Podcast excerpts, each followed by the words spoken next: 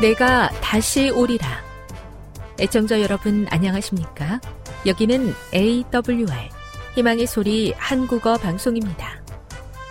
본 방송은 천국 복음을 온 세상에 전파하기 위해 제7일 안식일 예수 재림교회가 설립한 세계 방송망입니다. AWR 희망의 소리는 유럽, 라틴 아메리카, 아프리카, 러시아, 아시아의 방송망을 통해 전 세계에 복음을 전파하고 있습니다. AWR 아시아 희망의 소리 방송국은 한국어 방송을 매일 5시간씩 송출하고 있습니다. 희망의 소리 방송은 인터넷과 스마트폰을 통해서도 언제나 청취하실 수 있습니다. 들으실 수 있는 인터넷 주소는 awr.org입니다. 유튜브로는 awr 코리아로 검색하시면 됩니다. 이 시간 희망의 소리 한국어 방송과 함께 보람있고 유익한 시간 되시기 바랍니다. 내가 다시 오리라. 여기는 AWR 희망의 소리 한국어 방송입니다. 주파수 안내입니다. 괌에서 송출하는 우리 방송은 한국 표준시로 새벽 1시 30분에 11,955kHz로 새벽 2시 30분에 15,530kHz로 새벽 5시에 9,700kHz로 3회에 걸쳐 송출하고 있습니다. 스리랑카에서 송출하는 우리 방송은 한국 표준시로 새벽 4시에 9,765kHz로 우즈베키스탄에서는 밤 9시에 15,530kHz로 타지키스탄에서는 밤 9시에 15,515kHz로 각각 1시간씩 방송하고 있습니다. 애청자 여러분의 많은 청취 바랍니다.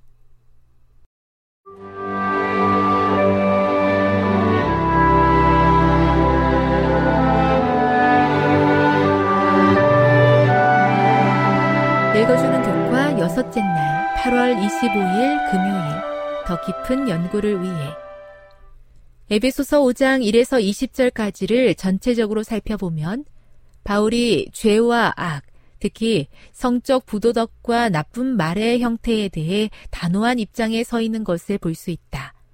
그는 하나님의 백성들 사이에 타락한 행동이 존재하는 것을 용납하지 않는다.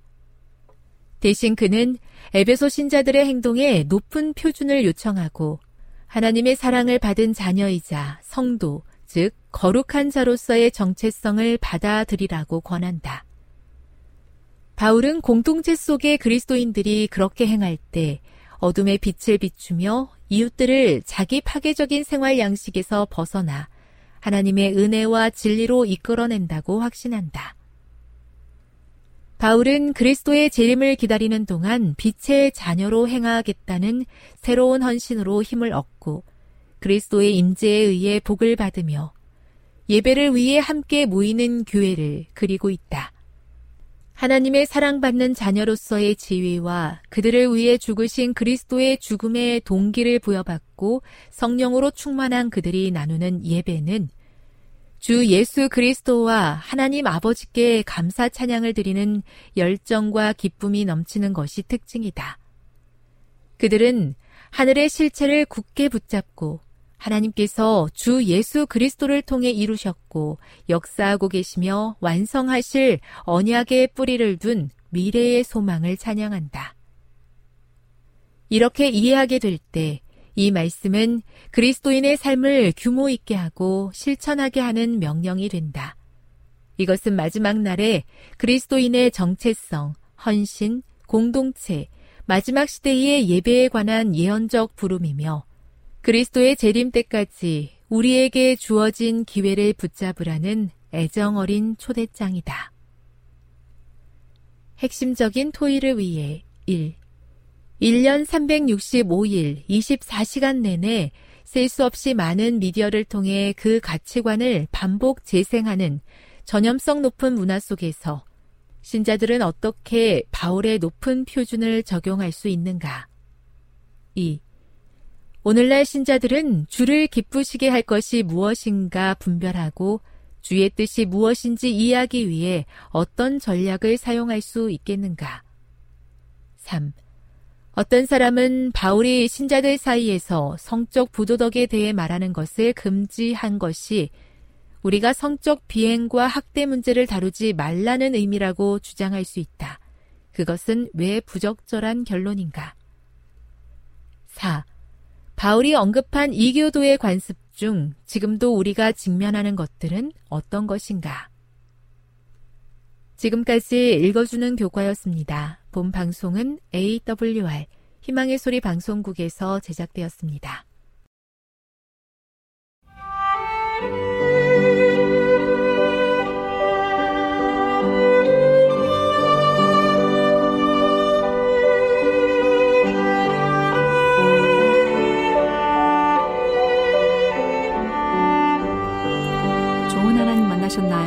삶 가운데서 만난 하나님의 사랑, 말씀 가운데서 만난 하나님의 사랑을 나누는 엘트 시간. 저는 이영미 집사입니다. 오늘은 마태복음 6장 19절에서 34절에 있는 말씀을 함께 나누도록 하겠습니다. 기도하겠습니다. 감사하신 아버지 하나님, 오늘도 아버지를 아버지라 부를 수 있어서 감사드립니다. 오늘 우리의 모든 근원이 되시고 또 우리의 필요를 아시고 우리가 가야 할 바를 아시는 하나님께서 말씀을 통하여 오늘 우리에게 필요한 말씀을 주시옵소서. 또한 우리 마음에 있는 어두움을 말씀으로 인하여 어, 몰아, 어둠을 몰아내 주시옵시고 오직 하나님 말씀 필요한 곳에 나눌 수 있도록 저희들을 사용하여 주시옵소서. 예수님의 이름으로 기도드립니다.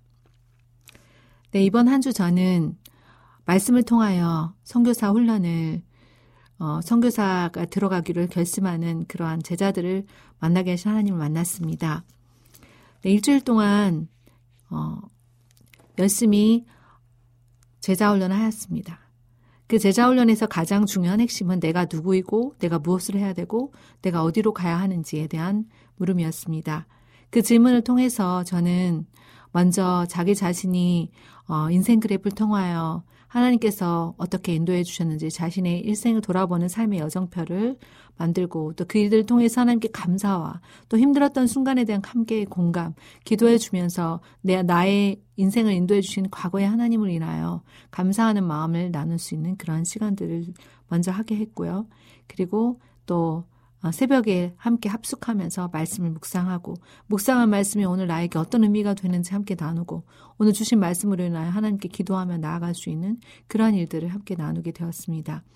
그 일들을 하고 또 결혼 예비 학교를 통해서 하나님께서 가정을 왜 주셨는지 이 가정 안에서 하나님께서 무엇을 하기 원하시는지 주님이 오실 때까지 해야 할 일들이 바로 이 가정 사역임을 나눌 수 있는 그런 비전의 시간들이었습니다. 이 비전의 시간들을 통해서 또 어, 청년들은 자신이 어, 한 가정의 제사장이요, 그리고 또한 남편이요, 아내요, 그리고 어, 부모가 된다는 것을 깊이 깨닫게 되었습니다. 그리고 밥상머리 교육을 함께 하였습니다. 식사를 같이 하면서 그들의 마음속에 하나님께서 맡겨주신 이 제사장 직분을 어떻게 감당할 수 있는지에 대한 것들을 깨달을 수 있는 실습의 시간이었는데요. 돌아가면서 아빠 역할을 감당하고 그 아빠가 그날 필요한 말씀을 나눠주고 그 말씀으로 인해서 함께 기쁨과 교제를 누리는 그러한 토론 밥상의 시간을 가졌습니다. 그리고 그 시간이 지난 이후에는 또 함께 어, 결혼 예비 학교를 통해서 하나님께서 원하시는 진정한 성경적 결혼이란 무엇인가, 그리고 어떻게, 어떤 사람들로 준비되고 또 남녀의 차이는 어떤 것인가들을 공부할 수 있는 시간들을 가졌습니다. 그 시간을 통하여 하나님께서는 가정의 소중함을 다시 한번 깨닫게 해주셨고, 이 청년들로 하여금 다음 세대 사역자로서, 선교사로서 준비하게 해주신 하나님으로 인하여 감사를 드립니다. 네, 오늘은 마태복음 6장 19절에서 34절에 있는 말씀인데요. 이 말씀을 먼저 한번 읽도록 하겠습니다. 마태복음 6장 19절입니다. 음. 마태복음 6장 19절에는 이런 말씀이 있습니다. 너희를 위하여 보물을 땅에 쌓아두지 말라. 거기는 좀과 동록이 해하며 도둑이 구멍을 뚫고 도둑질하느니라. 오직 너희를 위하여 보물을 하늘에 쌓아두라. 거기는 좀이나 동록이 해하지 못하며 도둑이 구멍을 뚫지 못하고 도둑질도 못하느니라. 내 보물 있는 그곳에는 내 마음도 있느니라. 눈은 몸의 등불이니 그러므로 내 눈이 성하면 온 몸이 밝을 것이요 눈이 나쁘면 온 몸이 어두울 것이니 그러므로 내게 있는 빛이 어두우면 그 어둠이 얼마나 더하겠느냐 한 사람이 두 주인을 섬기지 못할 것이니 혹 이를 미워하고 저를 사랑하거나 혹 이를 중히 여기고 저를 경히 여김이라 너희가 하나님과 재물을 겸하여 섬기지 못하느니라. 그러므로 내가 너희에게 이르노니 목숨을 위하여 무엇을 먹을까?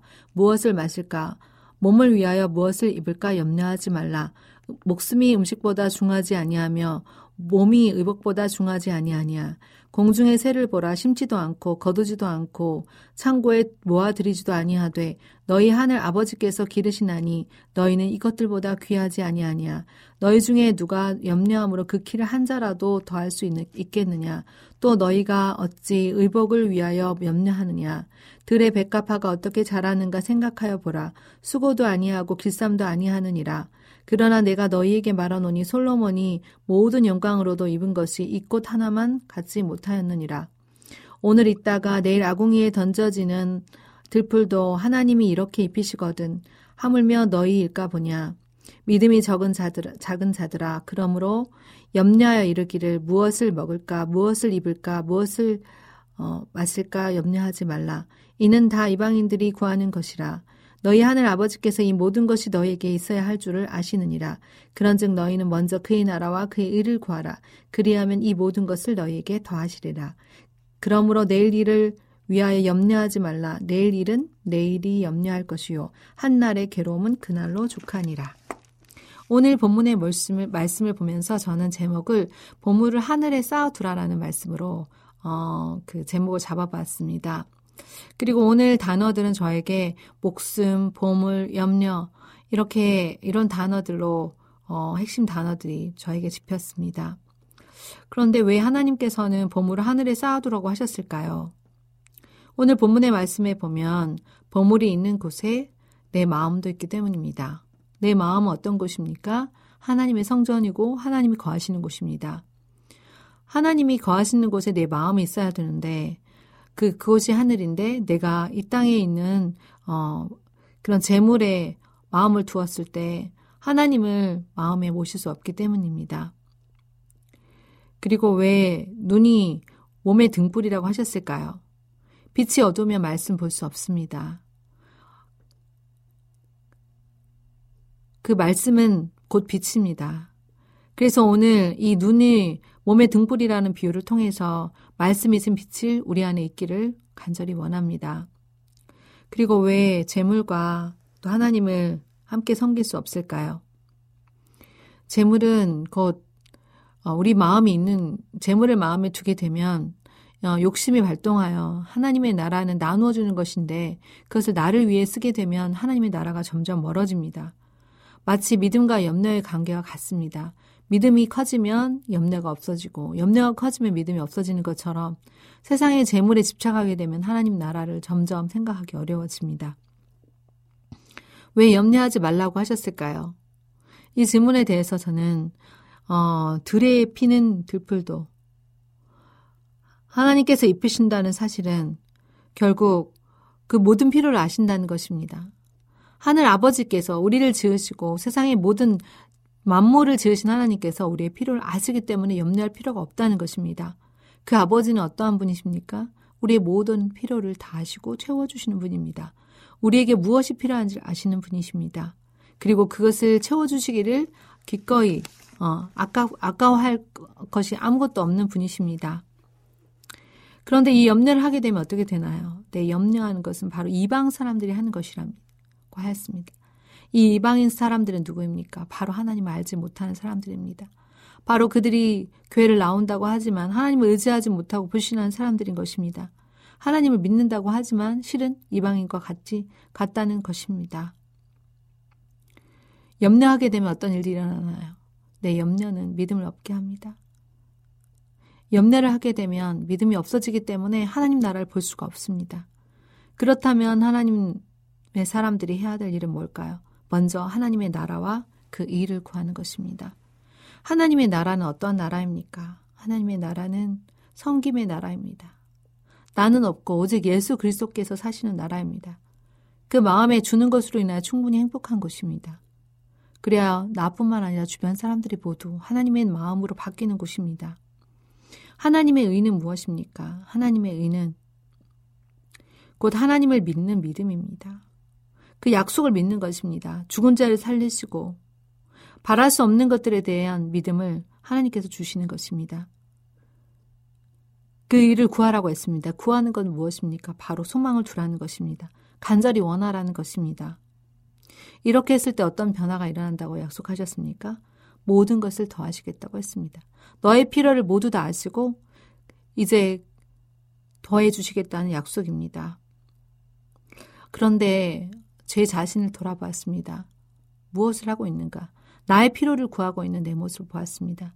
나에게 필요한 것이 무엇인지 이것이 필요합니다. 저것이 필요합니다. 마치 하나님이 아시지 못하는 것처럼 그렇게 그것들을 주장하고 있는 나의 모습을 봅니다. 오늘 저는 이런 적용짐을 던져보았습니다. 오늘 내가 할 일은 바로 이 순서가 바뀌었구나. 먼저 그의 나라와 그의 의를 구하는 것이 바로 내가 할 일이구나. 이것들을 했을 때 결국 하나님께서 내 필요를 모두 아시기 때문에 내 필요를 채우시겠구나 하는 믿음이었습니다. 그래서 오늘 먼저 그의 나라를 구하고 또 그의 의를 구할 때 그 일들을 할 수 있게 만드는 말씀과 기도로 하나님의 마음이 어떠한 마음인지 하나님께서 무엇을 하기 원하시는지 듣는 마음을 달라고 기도하기 원합니다. 그리고 버려야 할 것이 무엇인가 생각해 보았습니다. 제가 버려야 할 것은 바로 염려인 것입니다. 갈등인 것입니다. 여러 가지 문제들인 것입니다. 이 문제를 사람에게 이야기하는 것이 아니라 오늘 하나님께서 저에게 말씀하시는 것은 그 문제를 다 나에게로 가져오라. 내가 너희를 쉬게 하리라고 약속하여 주십니다. 저는 오늘 제, 제가 가진 모든 문제를 예수 그리스도께 가져가기 원합니다. 그분께는 가져오라고 하셨습니다. 내가 너희를 쉬게 하겠다고 약속하셨습니다. 쉼이, 쉼을 원합니다. 주님께서 오늘 나의 모든 문제를 가져가 주시고 오직 나에게는 주님께 맡기고자 하는 기도의 제목만 있기를 원합니다. 항상 기뻐하라. 쉬지 말고 기도하라. 범사에 감사하라. 이것이 그리스도 예수 안에서 너희를 향하신 하나님의 뜻이라고 하였습니다. 오늘 하나님의 뜻을 알기 원합니다. 그 하나님의 뜻으로 인하여 충분하기 원합니다. 내가 구하지 않는 것 또한 하나님께서 아시기에 하나님께서 온전히 내 안에 역사해 주시기를 원합니다. 오늘의 기도 제목을 나누도록 하겠습니다. 오늘의 기도 제목은 재물에 마음이 있는 또 오늘 자녀에게 집중되어 있는 세상에 관심되어 있는 하나님의 자녀들을 위해 기도하기 원합니다.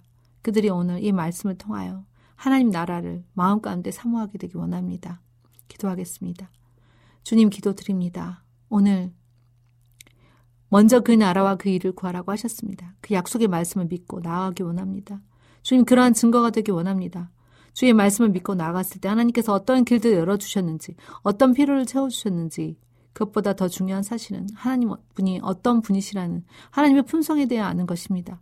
오늘 하나님을 알지 못하는 사람들에게, 하나님을 믿는다고 하지만 제대로 만나지 못한 이들에게 오늘 주님의 축복의 통로가 되게 하여 주시옵소서. 오직 하나님의 뜻만이 서고 우리의 뜻은 주님, 주님의 말씀 앞에 내려놓을 수 있도록 역사하여 주시옵소서. 살아계신 하나님께서 그의 나라와 그 일을 구하는 사람들에게 함께 모이게 하여 주시고 일들로 인하여 기도하게 하여 주시고 일들을 주님께서 이루어 나가심을 증거하게 하여 주시옵소서. 주님 오늘도 염려를 주님 앞에 맡기기 원합니다. 주님, 이 염려는 하나님을 불신하는 것입니다. 하나님 불신함이 없도록 도와주시옵소서. 모든 상황은 아니라고 하지만 주님께서는 가라고 했을 때 주님 가라고 하신 주님의 말씀 붙들게 해 주시고 승리하게 해 주시옵소서. 살아계신 아버지 하나님, 하나님을 알지 못하는 사람들과 이제 우리가 재림의 기별을 전해줘야 하는 다음 세대 사역자들에게 또한 다음 세대들에게 주님 간절한 마음으로 주님처럼 사랑할 수 있도록 먼저 사랑을 보내주시옵시고 그들에게 보내야 할 말씀을 허락하여 주시옵소서 예수님의 이름으로 간절히 기도드렸습니다. 지금 여러분께서는 AWR 희망의 소리 한국어 방송을 듣고 계십니다.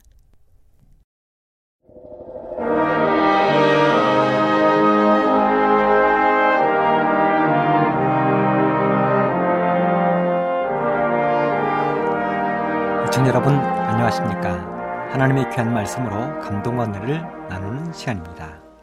먼저 하나님의 말씀 에스라 7장 1절로 10절의 말씀을 읽어드리겠습니다. 바사왕 아닥사스다가 위에 있을 때에 에스라라 하는 자가 있으니라. 이 에스라가 바벨론에서 올라왔으니 저는 이스라엘 하나님 여호와께서 주신 바 모세 율법에 익숙한 학사로서 그 하나님 여호와의 도우심을 입음으로 왕에게 구하는 것은 다 받는 자더니 아닥사스다 왕 7년에 이스라엘 자손과 제사장들과 레위 사람들과 노래하는 자들과 문지기들과 느다님 사람들 중에 몇 사람이 예루살렘으로 올라올 때에 이 에스라가 올라왔으니 왕의 7년 5월이라 정월 초 하루에 바벨론에서 길을 떠났고 하나님의 선한 손에 도우심을 입어 5월 초 하루에 예루살렘에 이르니라. 에스라가 여호와 율법을 연구하여 준행하며 율례와 규례를 이스라엘에게 가르치기로 결심하였었더라. 저는 오늘 이 말씀을 중심으로 믿음은 이방인의 왕도 감동시킨다 하는 제목의 말씀을 준비해 보았습니다. 저는 지난 몇 시간 바벨론의 포로로 잡혀갔던 이스라엘 백성들의 귀환에 얽힌 이야기를 말씀드렸습니다. 70년의 기나긴 포로 생활을 마치면서 고국으로 돌아간 유다인들의 이야기였습니다. 성전 건축이라는 엄청난 사역과 실패 얽힌 이야기였습니다. 포로 석방령이 내렸음에도 불구하고 미적거리며 메데 페루시아 지역에 남아있던 백성들이 어떠한 어려움에 처했었는지에 관한 이야기도 말씀드렸습니다. 그럼에도 불구하고 우리 하나님은 자신의 백성들을 눈동자처럼 지키셨다는 이야기입니다. 스르바벨과 대제사장 여호수아는 고레스 왕의 명령에 따라 5만 5천 명의 사람들을 이끌고 고향으로 돌아갔습니다. 정말 많은 사람들이 돌아가기를 학수고대했지만 이미 바벨론 지역에 자리를 잡고 있던 사람들은 고국으로 돌아가기를 원하지 않았습니다. 그리고 20여 년 뒤 다시 다리오 왕의 2차 석방령 때에도 상황은 크게 변하지 않았습니다. 여전히 그들은 고향으로 돌아가 새로운 환경에 적응하고 하나님의 성전을 건축해야 한다는 부담감에 사로잡혀 많은 유다인들이 고향으로 돌아가지 않았습니다. 그리고 결국은 아하수에로 왕과 하만의 조세에 와여 몰살을 당할 위기에 처하기도 했습니다. 만일 하나님의 신실한 믿음의 용사인 에스더와 모르두게가 없었다면 유다 민족은 허무하게 이방인의 땅에서 몰살을 당하고 말았을 것입니다. 그렇게 역사가 흘러 기원전 537년 1차 포로 석방이 내린 약 70년 후에 메데 페르시아의 새로운 왕이 등극했으니 그가 바로 유다인들이 고향으로 돌아가도록 3차 포로 석방령을 내린 유명한 아닥사스다 롱기마누스 왕입니다. 이 아닥사스다 왕은 우리 성경 인물 가운데 에스라, 느헤미야와 매우 친하게 지냈던 사람입니다. 그 연유로 기원전 457년 마침내 예루살렘의 복구를 위하여 모든 유다인들은 고향으로 돌아가라는 마지막 세 번째 포로 석방령을 내린 것입니다. 이 아닥사스다 왕은 성경 역사에서 매우 중요한 인물입니다. 그의 통치 기간에 에스라의 인솔로 한 무리의 유대인들이 고향으로 귀환을 했습니다.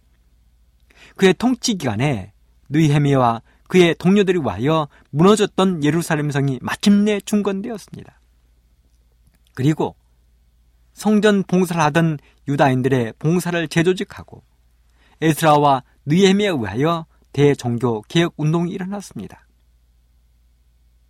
아닥사사는 오랜 통치 기간 동안 특별히 하나님의 백성인 유다인들에게 은총을 베풀었습니다. 그는 비록 이방인 페르시아의 왕이었지만 특별히 에스라와 느헤미야를 가까이 두고 하나님의 사역을 열정적으로 도왔던 이방인의 왕이었습니다.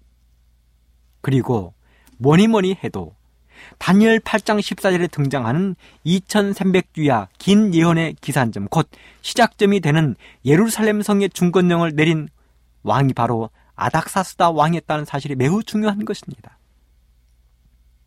그렇다면 과연 이 이방인 왕의 마음을 깊이 감동시키며 하나님의 백성들에게 이런 호의를 베풀게 한 원인이 어디에 있었는가 하는 것입니다. 물론 여호와 하나님의 위대한 역사가 있었다는 것을 우리는 먼저 생각해야 합니다. 그리고 하나님이 아닥사스다의 마음을 움직이도록 한 위대한 인물이 있었는데 그가 바로 경건한 학사 에스라였습니다. 그래서 오늘 저는 에스라를 중심으로 에스라의 믿음을 중심으로 말씀을 준비했습니다. 학사 에스라의 믿음이 어떻게 왕을 움직였는지 준비했습니다. 에스라는 그의 인품이 매우 훌륭했기 때문에 아닥사사 왕의 마음을 움직여 왕과 더불어 하나님에 대한 이야기와 더불어 왜 유다인들이 고향으로 돌아가야 하는지에 대해서 이야기를 나누었다고 했습니다. 에스라는 일반적으로 사람들이 부를 때 학사 에스라 이렇게 부릅니다. 학사 에스라.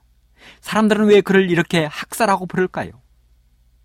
에스라는 아론의 후에 곧 제사장 지파로 태어나 성지에 관한 교육을 신실하게 받은 사람입니다. 그런데 에스라는 메데 페루시아에 살면서 수많은 학문에 정통했다고 했습니다. 그래서 페르시아의 술객들, 점성가들, 박사들과도 교류하면서 그 학문에 정통했습니다. 물론 우리는 하나님의 백성들이 이방인과 섞이는 것에 대해 매우 주의를 교해야 합니다. 우리는 세상 사람들과 섞여 있으면서도 항상 하나님의 사람들임을 잊지 말아야 합니다. 에스라는 메데 페르시아의 학문에 대해 연구하고 사람들과 교류했지만 그의 영혼은 언제나 하늘에 고정되어 있었으며 하나님에 대한 교육이 세상 학문을 압도했습니다. 그리고 그는 자신의 영적 상태에 대해 항상 배부르게 여기지 않았습니다. 그는 영적인 배고픔을 가지고 틈만 나면 하늘의 학문에 대하여 연구하기를 쉬지 않았습니다. 에스라는 하나님과 완전히 일치되기를 갈망했으며 하나님의 뜻을 성취시킬 지혜를 간구했습니다. 그래서 에스라 7장 10절에 보면 에스라가 여호와의 율법을 연구하여 준행하며 율례와 규례를 이스라엘 사람들에게 가르치기로 결심하였더라. 사람들은 무엇인가 배움이 있으면 행복합니다. 특별히 큰 깨달음이 있으면 이것을 누군가에게 전달하지 않으면 견딜 수 없는 심령이 됩니다. 그 대표적인 사람이 누구입니까? 바로 요한복음 4장에 등장하는 사마리아 여인입니다. 그 여인은 우리가 잘 아는 것처럼 매우 불행한 사람의 대명사입니다. 그 여인은 남편이 다섯이나 있었습니다. 지금 살고 있는 사람도 자기 남편이 아닙니다. 그런 여인이 마을에서 사랑받고 인정받고 대접받고 살 수 있겠습니까? 그 여인은 마을 사람들의 골칫거리였으며 모든 여인들의 미움과 조롱의 대상이었습니다. 언제 자신의 남편에게 추파를 던질지 전전긍긍했을 것입니다. 그러다 보니 그 여인은 극도의 정신 불안정세를 보였을 것이며 사람들 만나는 것이 두려웠을 것입니다. 그럼에도 불구하고 그 여인이 마땅히 해야 할 일이 있었습니다. 그 일은 죽으나 사나 해야 할 일이었습니다. 그것은 바로 음식을 만들어 가족들을 먹여야 하는 것입니다. 그래서 죽기보다 싫었지만 때가 되면 우물가에 물을 길러가야 하는 것입니다. 어쩔 수 없었습니다. 하지만 우물가에 가면 그를 향한 싸늘한 시선, 멸시의 눈초리는 한겨울 추위보다 더욱 추웠습니다. 그리하여 한 가지 고안해낸 방법이 바로 한낮에 우물가에 물을 길러 나가는 것이었습니다. 이스라엘 지방의 기온은 한낮이 되면 사람들이 길거리에 다닐 수 없을 정도로 매우 덥다고 합니다. 그래서 여인들은 아침 저녁으로 선선한 시간에 물을 길러 나오는 것입니다. 한낮이 되면 우물가는 그야말로 개미새끼 한 마리 보이지 않는 적적한 곳이 되는 것입니다. 바로 그 시간에 여인은 물동이를 가지고 우물가로 나와서 물을 길어 가는 것입니다.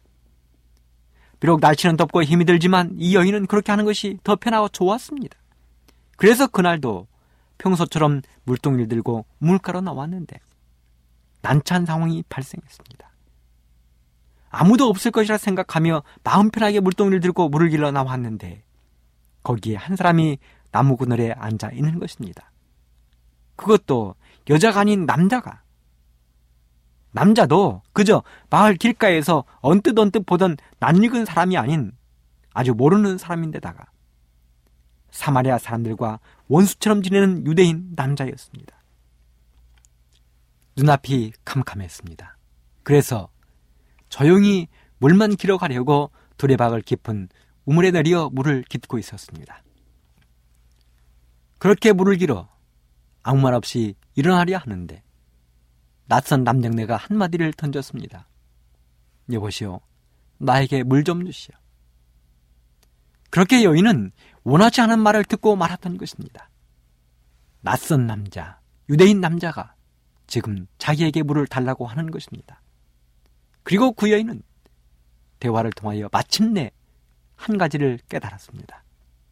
그와 대화를 나누고 있는 그분이 그 사람이 바로 이스라엘 백성들이 그렇게 기다리고 기다리던 메시아라는 것을 깨달은 것입니다. 여러분, 그 여인이 사람 취급도 제대로 받지 못하는 그 여인이 지금 자신 앞에 앉아 있는 이 사람이 메시아라는 것을 깨닫는 순간 어떤 행동을 보여주었습니까? 첫째는 물동이를 버려두고 마을로 달려갔다고 했습니다. 요한복음 4장 28절. 여자가 물동이를 버려두고 동네에 들어가서 사람들에게 이르되 세상에 여인은 지금 자신이 왜 우물가에 왔는지를 순간적으로 까맣게 잊어버렸습니다. 자신 지금 우물가에 왜 왔습니까?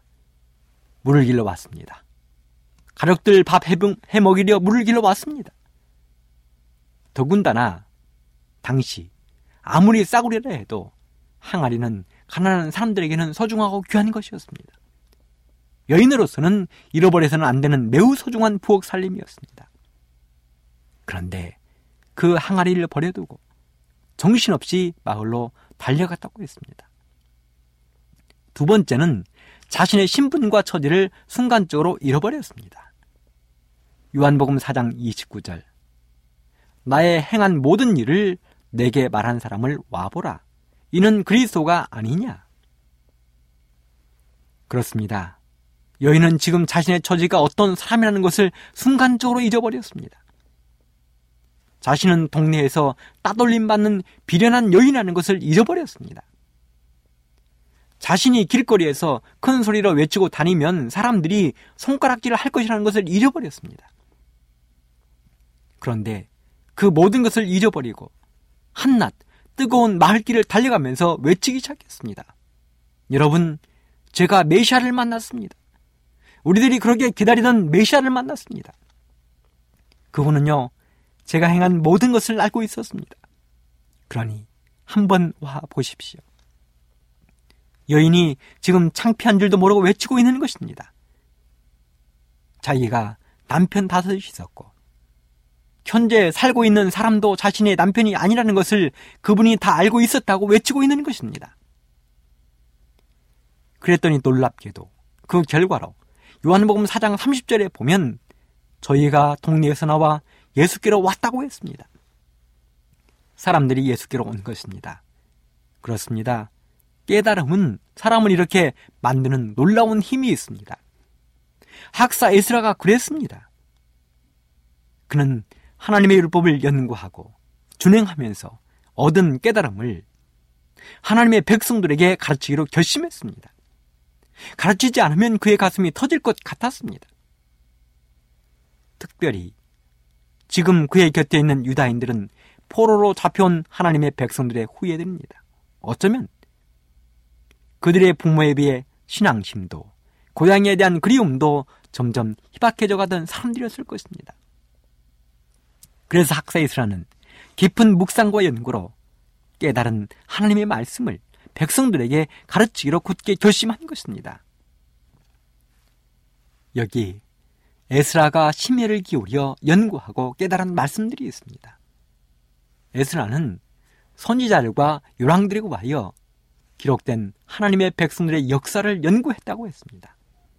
그는 하나님의 창조로부터 시작해서 많은 믿음의 선조들에 대해 연구했을 것입니다. 아담과 하와가 지은 죄에 대해서 그는 가슴이 아프고 한숨이 나왔을 것입니다. 노아의 홍수에 대해서 살펴보고 묵상하는 시간에는 다시는 저런 일들이 일어나서는 안 되겠다는 결심도 했을 것입니다. 또한 아브라함, 이삭, 야곱에 관한 이야기에서는 하나님의 돌보심에 대하여 감사했을 것입니다. 이스라엘 백성들의 애굽 생활, 출애굽을 통해서는 현재 자신들의 모습을 돌아보는 시간도 가졌을 것입니다. 그러면서 에스라는 현재 자신들의 상태에 대해서 궁금한 것들이 많았을 것입니다. 왜 하나님은 예루살렘이 이방인의 손에 의하여 파괴되는데도 가만히 놔두었을까? 어찌하여 하나님은 당신의 백성들이 이방 나라에 포로로 잡혀가 고생하도록 허락하셨을까? 그래서 에스라는 하나님의 대답을 얻기 위하여 부단한 노력을 했습니다. 사랑하는 애청자 여러분, 이렇게 에스라가 하나님의 대답을 듣기 원했다면 그는 어떤 노력을 했을까요? 예언의 신에 보면 선지자와 왕 가운데 이렇게 기록하고 있습니다. 608쪽에 에스라는 새롭고 철저한 회개를 경험했고 성경 역사의 기록에 정통하여 이 지식을 그의 백성에게 축복과 빛을 가져다 주는데 사용하고자 결심했다. 그렇습니다. 그는 가장 먼저 자신을 돌아보는 철저한 회개의 경험을 했다고 기록했습니다. 여러분, 회개는 하나님이 우리에게 주실 수 있는 큰 선물 가운데 하나입니다. 회개는 아무나 하는 것이 아닙니다. 오직 하나님께 나오는 사람만이 할 수 있는 것이 회개입니다. 그래서 정로의 계단에 보면 오직 그리스도께로부터 나오는 은덕으로 진정한 회개를 할 수 있다. 이렇게 기록했습니다. 또 회개는 우리의 힘으로 할 수 없는 것이다. 이것은 승천하시고 사람들에게 선물을 주시는 그리스도로 말미암아서만 얻는 것이다. 이렇게 이야기했습니다. 이러한 회개의 선물을 가장 요긴하게 쓴 사람이 있죠. 바로 다윗입니다. 다윗은 시편 32편과 51편에 이렇게 자신의 심령을 펼쳐 놓았습니다. 회개하는 심령입니다. 허물의 사함을 얻고 그 죄의 가림을 받은 자는 복이 있도다. 마음에 간사가 없고 여호와께 정죄를 당치 않는 자는 복이 있도다. 하나님이여 주의 인자를 쫓아 나를 극률히 여기시며 주의 많은 자비를 쫓아 내 책과를 도말하소서. 대전하는 내 책과를 아오니 내 죄가 항상 내 앞에 있나이다. 우슬초로 나를 정결케 하소서. 내가 정하리이다. 나를 씻기소서 내가 눈보다 희리이다. 하나님이여, 내 속에 정한 마음을 창조하시고, 내 안에 정직한 영을 새롭게 하소서. 나를 주 앞에서 쫓아내지 마시며, 주의 성신을 내게서 거두지 마소서. 주의 구원의 즐거움을 내게 회복시키시고, 자원하는 심령을 주사 나를 붙드소서. 하나님이여, 나의 구원의 하나님이여, 피 흘린 죄에서 나를 건지소서. 내 혀가 주의 의를 높이 노래하리이다. 다윗은 이렇게 참되고 마음 깊은 곳에 서 우러나오는 회개의 기도를 통하여 하나님께 나아갔습니다. 다윗은 죄를 변명하려는 노력도 하지 않았습니다. 하나님이 말씀하신 징벌을 피하려고도 하지 않았습니다. 오직 다윗은 다윗의 마음은 범죄가 얼마나 흉악한 것인지 그 범죄로 인하여 자신의 심령이 얼마나 더럽혔는지를 생각하고 죄를 미워했습니다. 그런데 에스라도 지금 하나님의 말씀을 연구한 결론으로 먼저 철저한 회개를 하고 있는 것입니다. 그 다음에 말씀을 들고 나아가서 유다인들을 가르칠 때 현명한 교사가 될 수 있도록 해달라고 하나님께 열렬히 간구했습니다. 여러분, 학사 이스라엘 이러한 모습을 지금 페르시아에 남아있는 백성들이 보고 있는 것입니다. 여전히 고구로 돌아가지 아니하고 페르시아에 남아서 미적거리고 있던 백성들이 보았습니다. 그리고 이러한 이스라엘 행동들은 특별히 젊은 청년들에게 깊은 감동을 주었다고 했습니다. 이렇게 에스라가 준비되고 있을 때 하나님은 또 다른 한 사람을 감동시키고 계셨습니다. 그 사람은 바로 당대 최고의 왕국인 페르시아의 왕 아닥사다 롱기마누스였습니다. 하나님은 자신의 백성들이 기도하면 하나님도 바로 그 순간에 일하기 시작하시는 분이십니다. 생각해 보십시오. 야곱이 야폭강가에서 무릎 꿇고 기도하는 동안 하나님은 뭐라고 계셨습니까?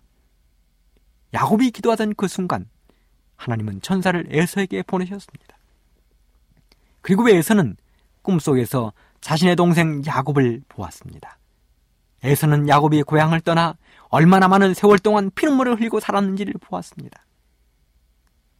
그리고 하나님으로부터 동생 야곱을 절대로 해하지 말라는 명령을 들었습니다. 이렇게 하나님은 자신의 백성들이 무릎을 꿇는 순간 함께 일하십니다. 그렇다면 사랑하는 애청자 여러분, 우리도 기도의 사람들이 되십시다. 그런 우리 하나님께서 당대 최고의 국가의 왕인 아닥사스의 마음을 이미 열어놓고 계셨습니다. 여러분 여기 아닥사스 왕이 내린 3차 포로 석방령을 한번 읽어보도록 하겠습니다. 에스라 7장 12절로 20절입니다. 모든 왕의 왕 아닥사스다는 하늘의 하나님의 율법에 완전한 학사 겸 제사장 에스라에게 조서하노니 우리나라에 있는 이스라엘 백성과 저희 제사장들과 레위 사람들 중에 예루살렘으로 올라갈 뜻이 있는 자는 누구든지 너와 함께 갈지어다. 너는 너의 손에 있는 내 하나님의 율법을 쫓아 유다와 예루살렘의 정용을 살피기 위하여 왕과 일곱 모사의 보냄을 받았으니 왕과 모사들이 예루살렘에 구하신 이스라엘 하나님께 성심으로 드리는 은금을 가져가고 또 네가 바벨론 온도에서 얻을 모든 은금과 및 백성과 제사장들이 예루살렘 그 하나님의 전을 위하여 즐거이 들 예물을 가져다가 그 돈으로 수송아지와 수양과 어린 양과 그 소재와 그 전제 물품을 신속히 사서 예루살렘 너의 하나님의 전 단 위에 드리고 그 나머지 은금은 너와 너희 형제가 선이 여기는 일에 너희 하나님의 뜻을 쫓아 쓸지며 너의 하나님의 전에서 섬기는 일을 위하여 내게 준 기명은 예루살렘 하나님 앞에 드리고 그 외에도 너의 하나님의 전에 쓰일 것이 있어서 네가 드리고자 하거든 무엇이든지 왕의 내탕고에서 취하여 드릴지니라. 놀라운 왕의 조서입니다. 여러분, 이방인의 왕이 내린 조서의 내용을 다시 한번 음미하여 보십시오. 여기 아닥사사 왕이 지금 에스라를 무엇이라 부르고 있습니까? 하늘의 하나님의 율법의 완전한 학사 겸 제사장 에스라. 참으로 놀랍습니다. 하늘의 하나님의 율법의 완전한 학사 겸 제사장 에스라. 이렇게 에스라는 왕의 전적인 신임을 받고 있었습니다. 그래서 왕이 이렇게 대단한 조서를 내린 것입니다. 우리는 여기서 왕이 내린 조서를 몇 가지로 정리해 볼 수 있습니다. 첫째는 모든 이스라엘 백성 중에서 예루살렘으로 올라가기를 희망하는 모든 사람은 누구든지 나가라는 것입니다. 그 사람이 제사장이든지 레빈이든지 평범한 백성이든지 따지지 않겠다는 것입니다. 포로 석방령을 내리되 묻지도 따지지도 않고 가고 싶은 사람은 모두 다 가라는 것입니다. 두 번째는 갈 때는 왕과 모사들이 성심으로 드리는 예물과 백성들이 드리는 예물을 가져가라는 것입니다. 세 번째는 그러고도 부족한 것이 있으면 왕의 내탕고에서 더 주겠다는 것입니다.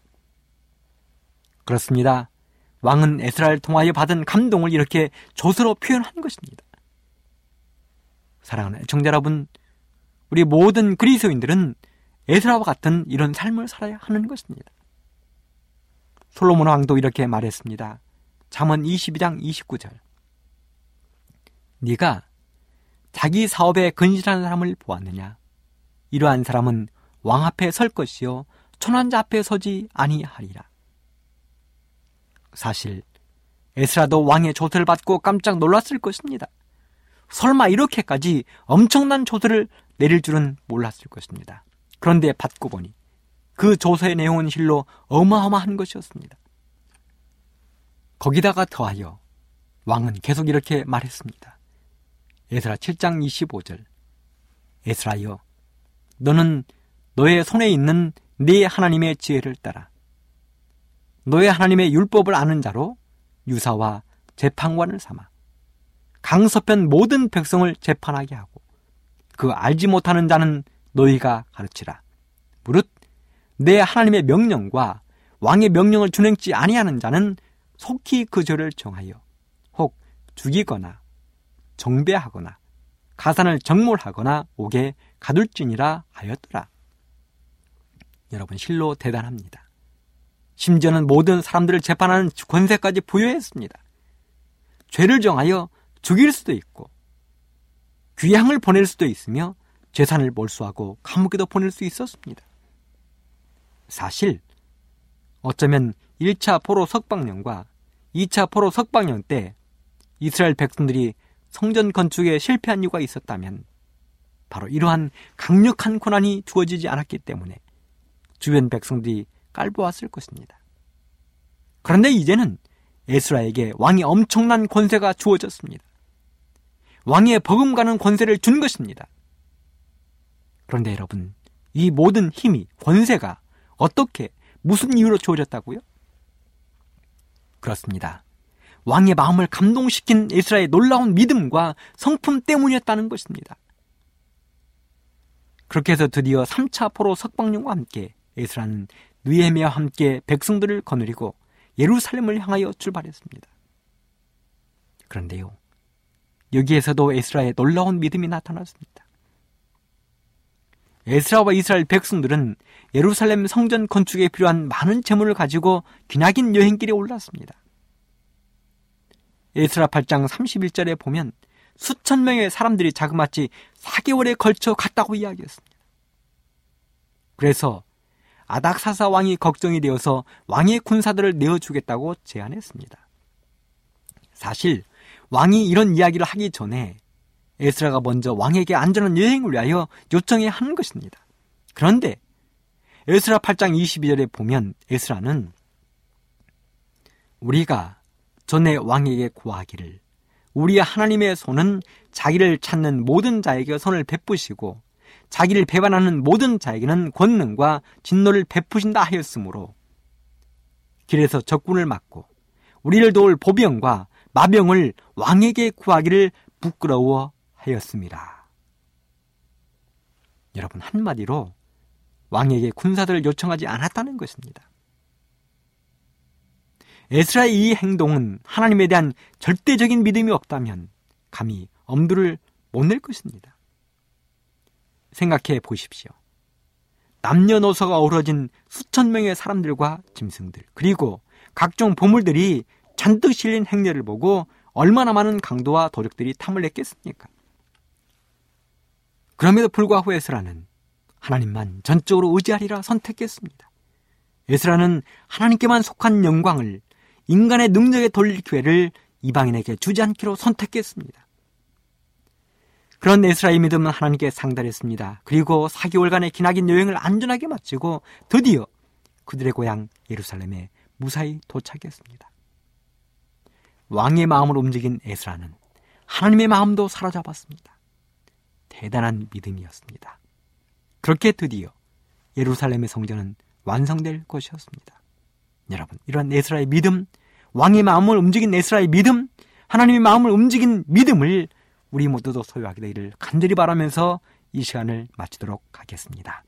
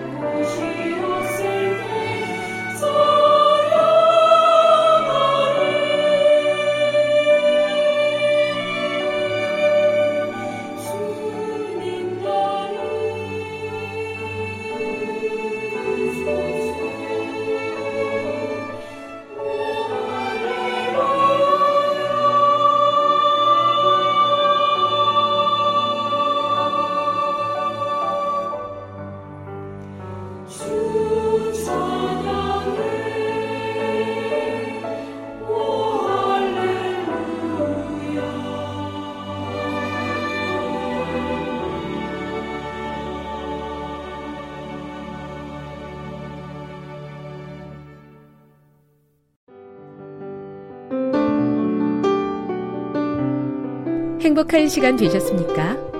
지금까지 여러분께서는 AWR 희망의 소리 한국어 방송을 청취하셨습니다. 방송을 청취하시고 문의를 원하시는 분은 우편번호 02461 대한민국 서울시 동대문구 이문로 1길 11 희망의 소리 방송부 앞으로 편지나 엽서를 보내주시거나 지역번호 02-3299-5296에서 8번으로 전화 주시기 바랍니다. 지금까지 함께 해주신 애청자 여러분들께 감사드립니다. 애청자 여러분, 다음 이 시간까지 하나님 안에서 늘 평안하십시오. 감사합니다. 내가 다시 오리라. 여기는 AWR, 희망의 소리 한국어 방송입니다.